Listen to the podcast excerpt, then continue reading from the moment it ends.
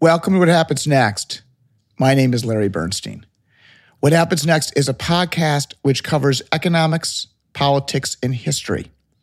Today's topic is, did the president commit treason? The title is a bit of a bait and switch because the president in question is Jefferson Davis, the president of the Confederate States during the American Civil War. Our speaker is Cynthia Nicoletti, who is a legal historian and law professor at the University of Virginia School of Law.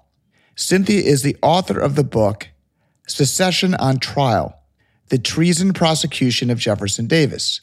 I chose this topic for today's podcast because the facts of the case relate to the ongoing legal battles for Donald Trump.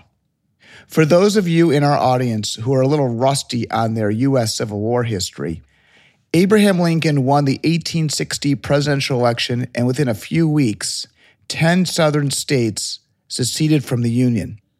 The Confederate States held Democratic elections and chose Jefferson Davis as their president, and he was their commander-in-chief of the Confederacy during the Civil War.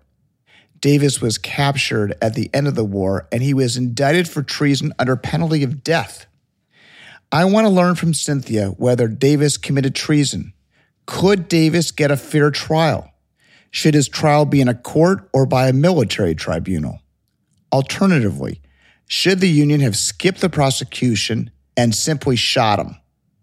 Davis's case turns on Section three of the fourteenth Amendment, which is the exact same section that has been applied by Colorado and Maine to prevent Donald Trump from being on their presidential ballot. Are the courts the proper place to adjudicate these questions, or instead, should they be determined on the battlefield, by our elected representatives, or by the voters? Buckle up.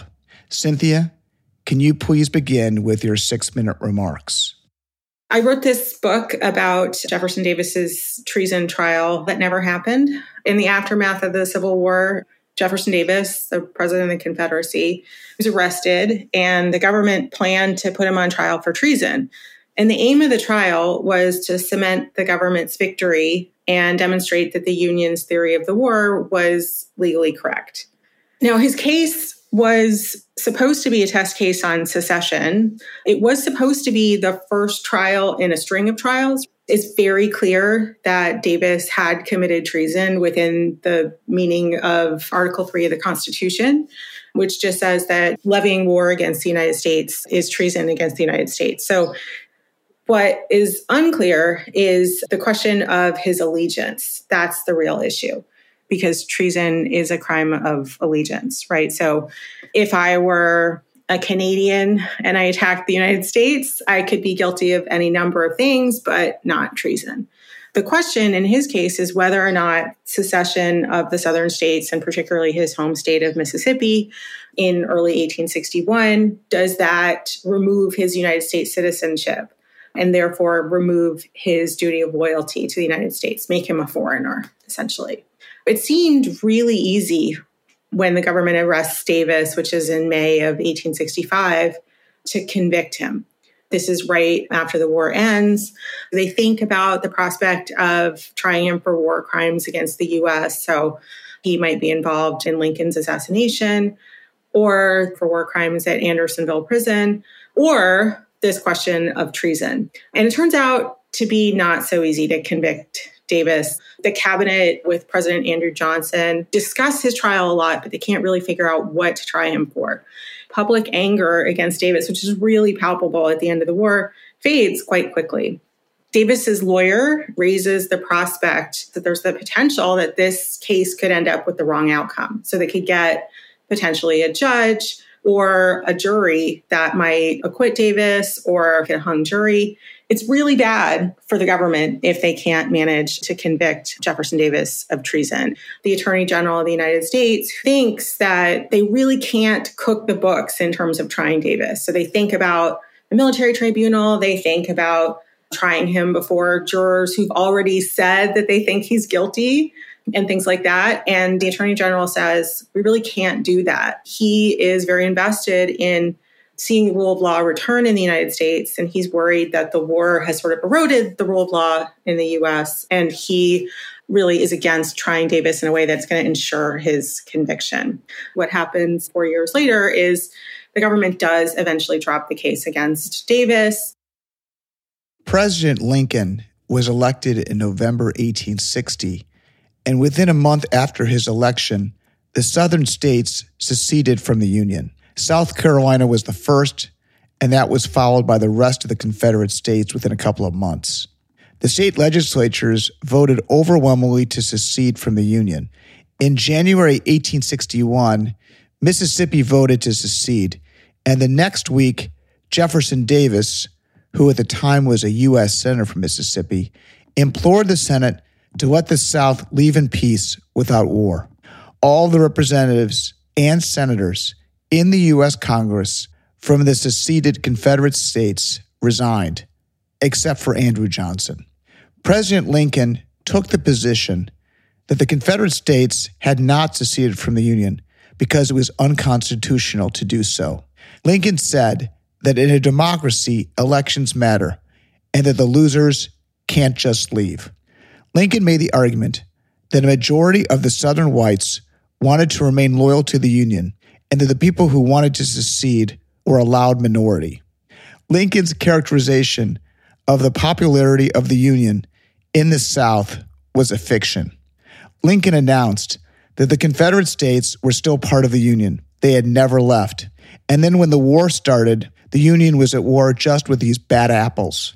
The critical issue in Jefferson Davis's treason trial revolved around that question.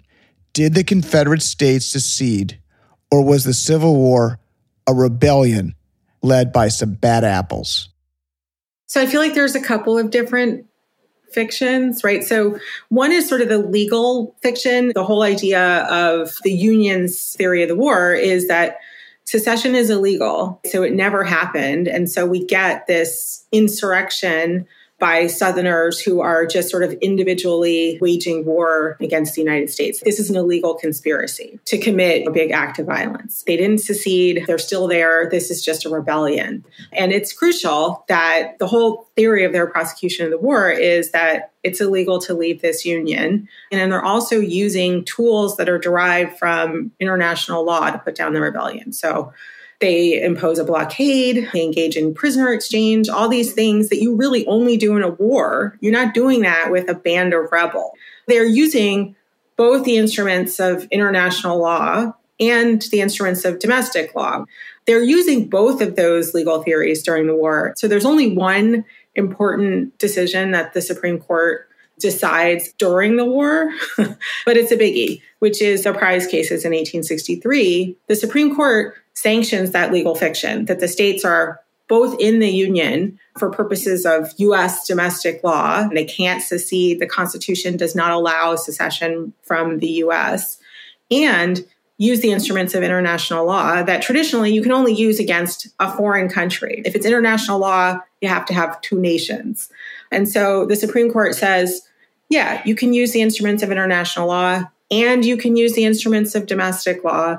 And the Supreme Court sanctions that legal fiction. The other fiction is political fiction in the sense that Lincoln, does he actually believe that it's only an extremist band of rebels who managed to, I don't know, hijack every state legislature and put big armies in the field of people who are willing to die for the Confederacy? There are certainly Southern Unionists. He does say that there is a groundswell of unionism, and he maintains that. But as you say, that seems actually sort of hard to believe.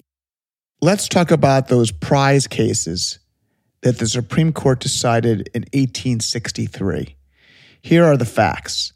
New Orleans was a major port in the Confederacy, and Lincoln decided to blockade it, which is sort of bizarre to blockade your own port. The federal government could close the port, which is its right as a sovereign. A blockade is a term of art used in international law. Some privateers from the North tried to go around the blockade and traded goods with the South. Some Northern privateers were arrested, and the U S government took their cargo. The case ended up in the Supreme Court that concluded that the federal government had the right to impound the merchandise and that the blockade was legal. Congress essentially licenses cutting off trade with individual states in this act in July of eighteen sixty-one.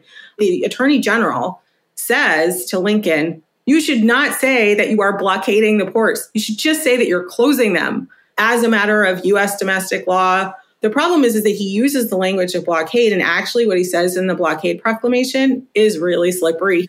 They end up using the language and the tools of international law because they're worried, right, that the British are going to come in on the side of the Confederacy. They're going to recognize the Confederacy, something like this.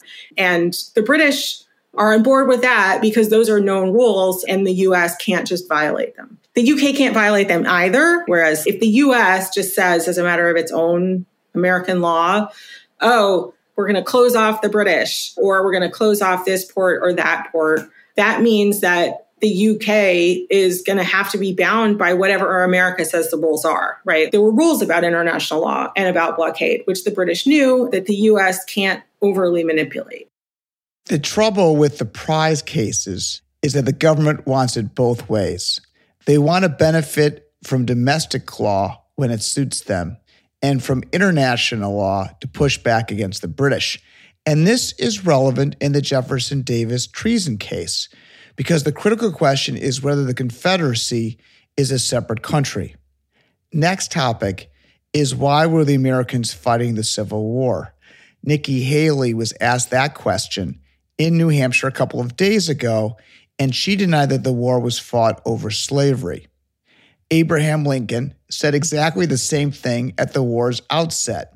Lincoln said that the war was being fought to preserve the Union and not to eliminate slavery. He took that position for political reasons because he wanted the border states to stay in the Union. But this was another Lincoln fiction, and the Confederate States assumed rightly that Lincoln was planning all along to undermine slavery whenever he could. Here, I don't think that this is a fiction. Here, I would draw a line between political choices and legal constraints. I do think that Lincoln is anti-slavery.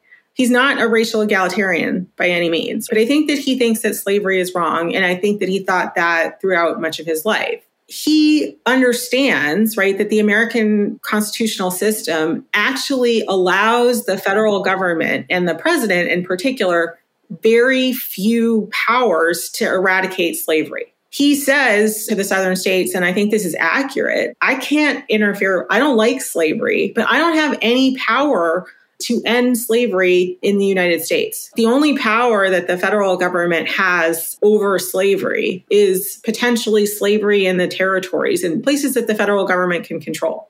He seeks to reassure Southerners on that basis. And so he says in his first inaugural address, I don't have the power to interfere with slavery where it exists, and that is not my purpose. I'm only talking about sort of tinkering with it on the margins.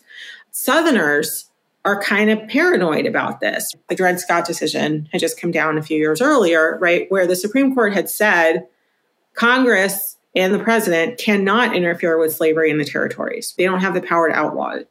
Lincoln disagrees with the Dred Scott decision and pretty much indicates that he's not going to follow that.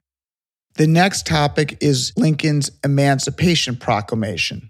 When I first read it in junior high school, I expected to read something like the lyrics from a song by the Police, free, free, set them free.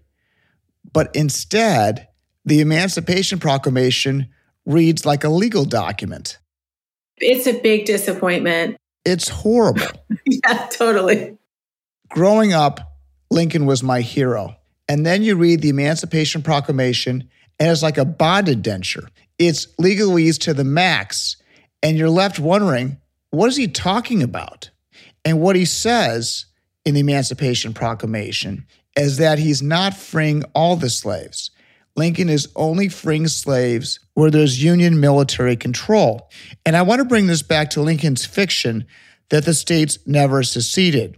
For those Union-supporting American citizens living in the Southern states among these bad apples, how is it possible that American citizens have given up their rights to hold slaves? What are you talking about, Mister President? I'm a citizen with rights under the Constitution. No, the slaves remain my property. Mister Lincoln, you can't have it both ways. Lincoln would first say, I totally can have it both ways because the Supreme Court said I can in the Prize Cases, right? So yeah, the Emancipation Proclamation is a big disappointment. You're expecting sort of Declaration of Independence two point oh. You're expecting lots of grand sweeping statements about freedom being a natural right, and there's none of that. It's a legal document, and I would say here's another place where secession does come into play, because the basis for the Emancipation Proclamation is international law. He doesn't touch slavery in the border states. He touches it in the states of the Confederacy. Let's say I am a loyal Unionist in the Confederacy. And here, this is going back to your point. What about Lincoln's fiction that there's like a whole ton of white Unionists who are just being held down by the secessionists? Well, if that's true, their slaves are also being freed by the Emancipation Proclamation. It doesn't make any distinction between whether or not you're loyal to the Union or not. Just if you live in Confederate territory, all the slaves are free. And the only basis that Lincoln can do that, the legal basis for that, has got to be the law of war. Lincoln gets assassinated in April eighteen sixty-five, just as the Civil War is about to end. John Wilkes Booth and his co-conspirators kill Lincoln, and they also attempt to murder Secretary of State Seward and Vice President Johnson that same night. The country is stunned and confused. Nobody knows what's going on. How could this second-rate actor kill the President of the United States? It's totally mystifying. Jefferson Davis must have been behind the conspiracy to kill Lincoln. And then a month later, Davis is captured. It is not good for Davis. Lincoln gets assassinated in this. I mean, it's at least a conspiracy. But, you know, there are a number of people who are involved in this. And the Lincoln conspirators are rounded up, and they get immediately tried and executed in military tribunals. They're civilians. They get hanged immediately. It's really important for Davis's lawyer to stretch out the timeline, because there's so much anger after Lincoln's assassination that it's really easy to convict the conspirators. Davis's lawyer, his main goal really early on is to make sure that Davis doesn't get caught up in the conspiracy to assassinate Lincoln. Or I should mention, in trials for war crimes at Andersonville Prison, there's a woman who's a mother of somebody who was really starved and tortured at Andersonville Prison. And she sends Johnson a picture of her kid. And she says, anytime he thinks about letting Jefferson Davis go, he should pull out that picture of her kid and stare at it. This idea of connecting Davis to either Andersonville or the Lincoln assassination seems like the easiest path to convict him. So Francis Lieber, who is the author of this Code of the Law of War, one of his jobs in eighteen sixty-five is to go through all of the Confederate records and try to find evidence that would connect Davis to the Lincoln assassins. And he doesn't find evidence of it. Winston Churchill was asked at the end of the Second World War what they should do with the former Nazis, and he said, shoot them. And the Americans said that we should have a trial at Nuremberg with U S Supreme Court Justice Robert Jackson as chief prosecutor. Some questions are best answered on the battlefield and not in the courthouse. What do you think about trials for the leaders of the vanquished? That's a, such a good question. I think if you want it to have a meaningful impact, I think you should maybe shoot them. Ugh, I've got to go straight to hell for saying that. Supposedly, Abraham Lincoln, just before his assassination, suggested that he would be pleased if Davis somehow fled the country. But Lincoln's successor, Andrew Johnson, did not agree with him. And after Davis was captured, Johnson instructed his Attorney General Speed to indict him. Davis's lawyer says this. If you're going to conduct a trial, that means something, it should be something other than just sort of a show trial, like that of Lincoln's conspirators. And I think once they commit to putting him on trial, the U S Attorney General says, well, if you're going to put him on trial, you're going to have to do it in a fair way.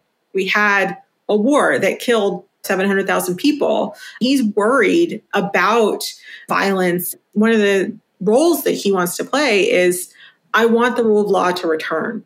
That's one of his main goals. And I would say that that's actually really one of the things that makes it quite tough to try Davis, is this real concern in the United States with returning to the rule of law and making sure that Davis's case isn't just sort of trumped up. Years ago, I had a book club with Judge Richard Posner. I asked him about the Civil War case about Milligan. Here are the facts.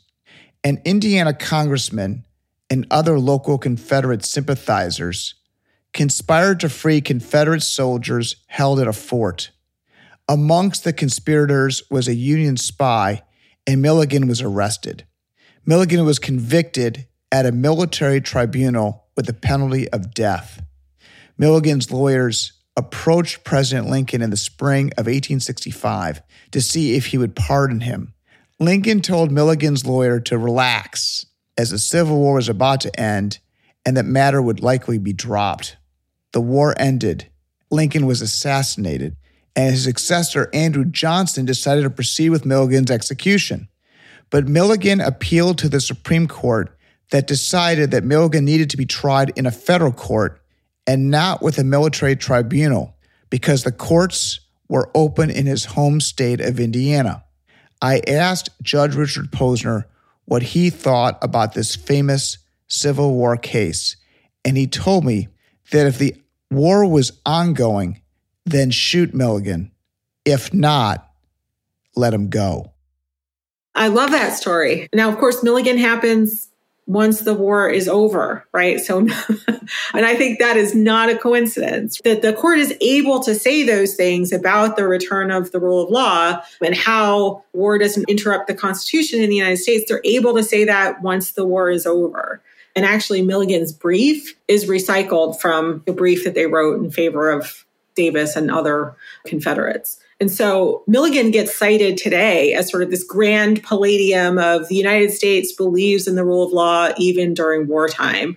It's easy to say that once the war is over. And so I guess this sort of goes to my point about, if you're going to convict Davis, how are you going to do it?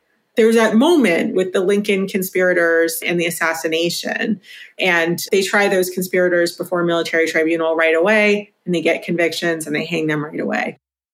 During World War Two, a few German-American citizens trained by the Nazis were dropped off by a U-boat on Long Island to cause trouble, and they were promptly arrested. There was a military tribunal, and they were shot. Courts were open on Long Island. It goes back to the idea that when there is a war on, then the government will do what it wants. These decisions are not a coincidence. In April eighteen sixty-five, the Civil War was about to end. President Lincoln spoke with General Grant about what terms would be an acceptable surrender. A week later, the Confederate General Robert E. Lee and General Grant met at a farmhouse in Appomattox, Virginia, and Grant offered him very liberal terms of surrender.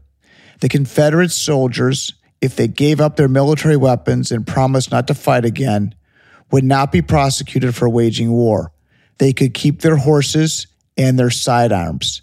They were offered parole, go home, and be good citizens. How do these liberal terms for surrender for the Confederate soldiers relate to the treason charge against Jefferson Davis?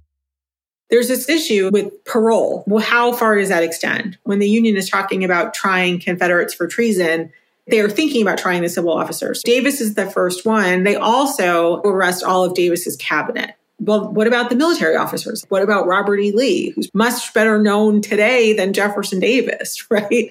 Grant actually steps in with President Johnson and says, well, I think that my parole, saying that all of them could leave the battlefield, including Robert E. Lee himself, that extends beyond just leaving the battlefield. That means actually we can't try them for treason. That effectively we have given immunity for levying war against all the Army officers, anybody in the Army.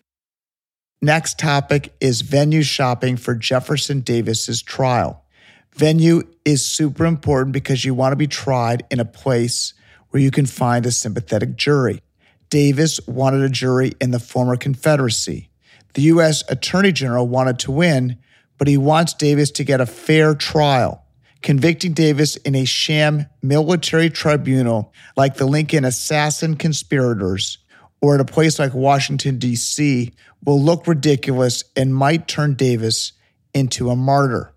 The Judiciary Act of seventeen ninety required that the trial must be in a place where the crime was committed. For Davis's treason trial, it must be in a venue where he committed treason. Davis had not been to the northern states during the Civil War, and he spent almost all of his time in the Confederate capital of Richmond, Virginia. And that is where the trial was planned to be held. This is, I guess, both a bug and a feature of the U S Constitution. So it's not just the Judiciary Act of seventeen ninety that talks about this. It's the Constitution itself, right? So Article three of the Constitution and the sixth Amendment say that you have to be tried in the place where your crime was committed. Now, the Confederate armies went many places beyond Virginia, right? So they went to Pennsylvania, right? They went to Gettysburg. But Davis was not everywhere the armies were. He commits his crime at his desk in Richmond. And so in accordance with the Constitution, if he's going to be tried where he committed his crime, Richmond has a Confederate population. The government sort of tries many ways to get around this problem. One of the prosecutors says, well, hey, Virginia during the war used to also contain West Virginia. So how about we try him in West Virginia? I actually think that's not a bad option, right? Because it's still the same state, potentially. And West Virginia was pretty unionist. And so the government also thinks about, well, if the Confederate Army was in Pennsylvania, that's where the actual act of violence that you need for a trial. Why is the government trying to move the case to a venue where Davis cannot get a fair trial? If they move the case to D C, for example, there's no way that Davis would be able to find anyone on the jury to acquit. Why do you view the venue selection as a bug? That's the feature. What do you want jury trial to do? I think we want a jury trial so that your local community, your peers, are the ones who are deciding on your fate. That's great. I mean, that's why I like jury trial. I'm a lawyer. I'm an American. I believe in that. The problem is if you have a locally contained act of treason that's geographically located in a particular place, then you have to go back to that place to get a conviction. Now you got a problem that this local community is particularly predisposed to find Davis not guilty. This is the bug.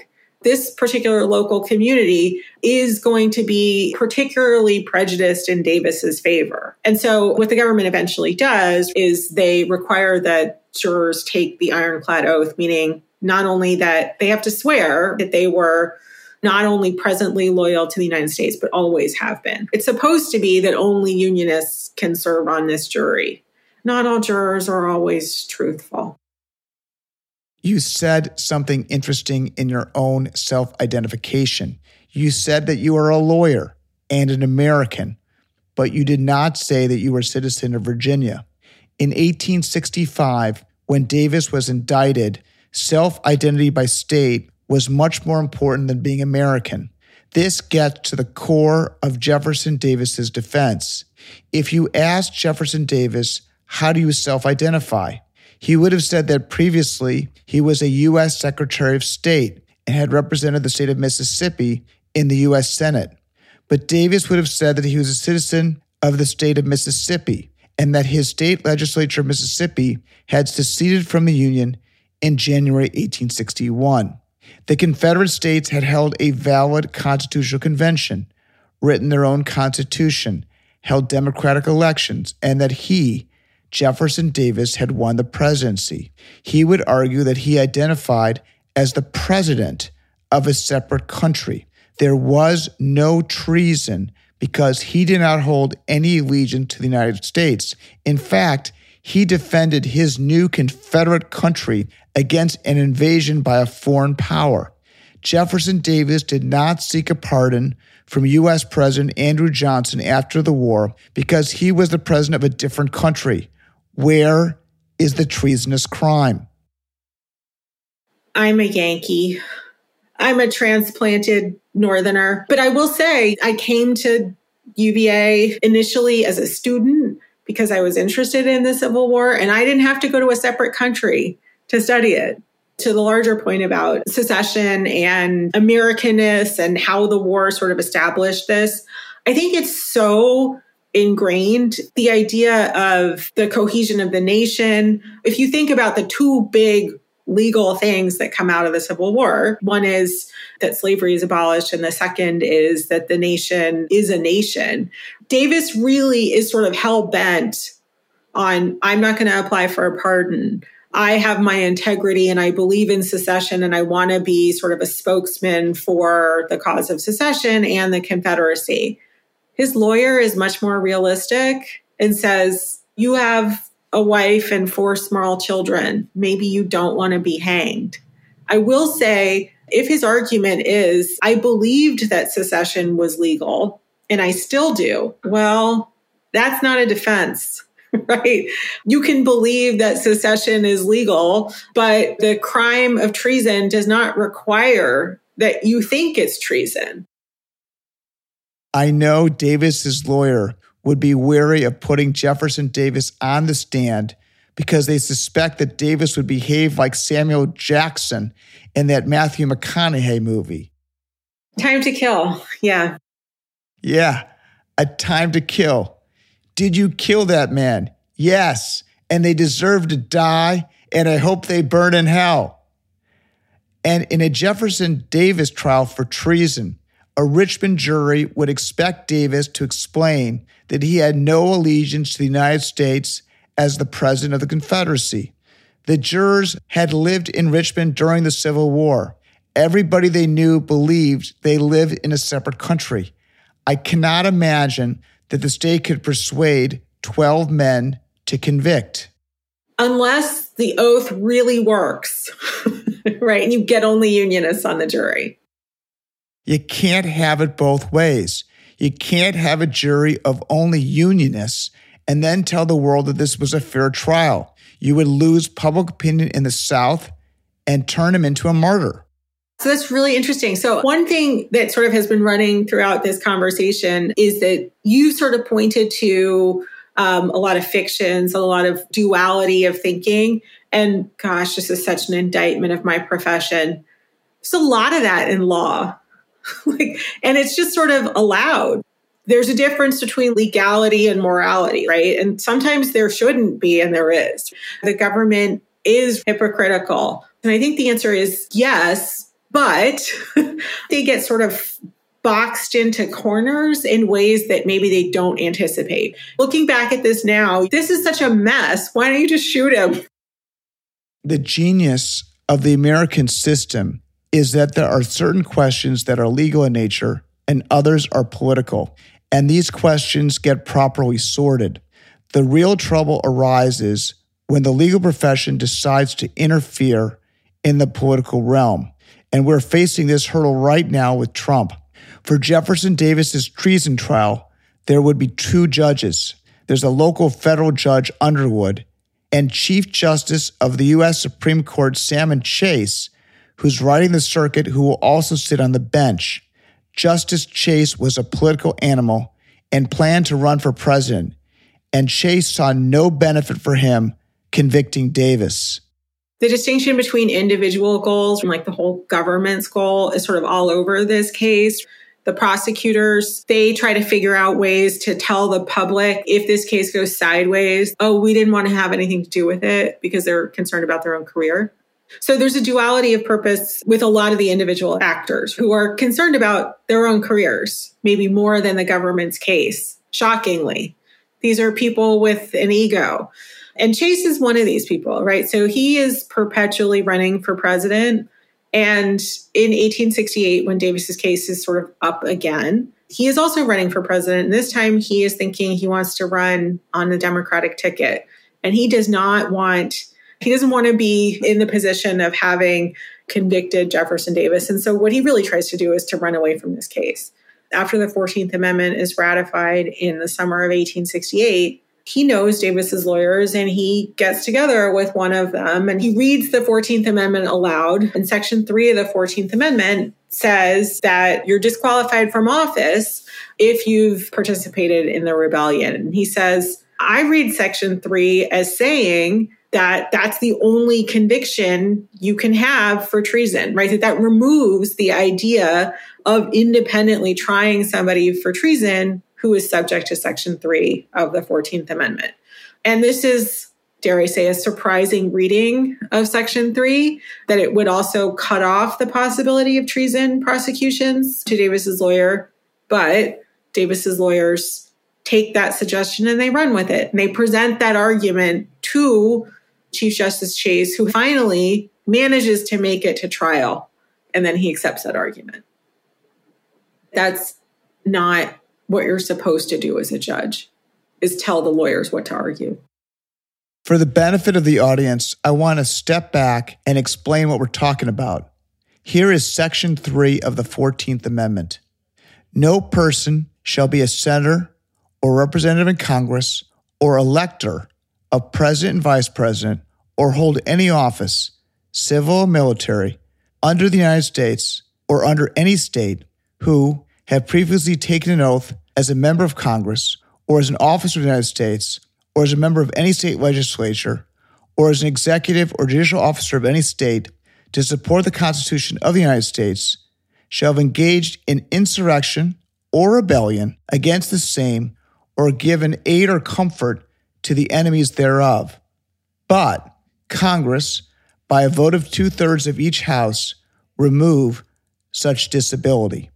This is the same section that was used to remove Trump from the presidential primary ballot in Colorado and Maine. This Section three of the fourteenth Amendment has been so rarely applied, and here it is, central to both Trump and Jefferson Davis's cases. Salmon Chase was the sitting Chief Justice of the U S Supreme Court when the fourteenth Amendment was passed. And Chase interprets Section three to limit the U S government for an act of rebellion to only disqualification of certain government positions. No more death penalty for treason. The Civil War ends, and the former Confederate States elect new representatives to the U S Congress. And no surprise, they're all former Confederates. And they include the biggest players, like the Confederacy's vice president, Stevens. What happens? Article three does allow Congress to remove the disabilities. They just refuse to seat them. And they can do that. Thaddeus Stevens sort of comes up with this when the Confederates start showing up as being elected from these states. He just says, you know, each house can decide the qualifications of its members, and they just refuse to seat them. But then after a while, they do start taking some of these former Confederates in Congress. Congress just sort of gives up after the end of military reconstruction in eighteen seventy, and they will seat these people. This is a fascinating aspect of the political process. You have both short and long-term goals. You want to win the next election, but you want a functioning democracy that includes reintegrating the South into the country. The Democrats recognized that white Southerners will be their political allies for a long time, and the Democrats want and need these congressmen in the House and Senate. And the Republicans are boxed because they want a functioning national democracy, even if it means including their political opponents.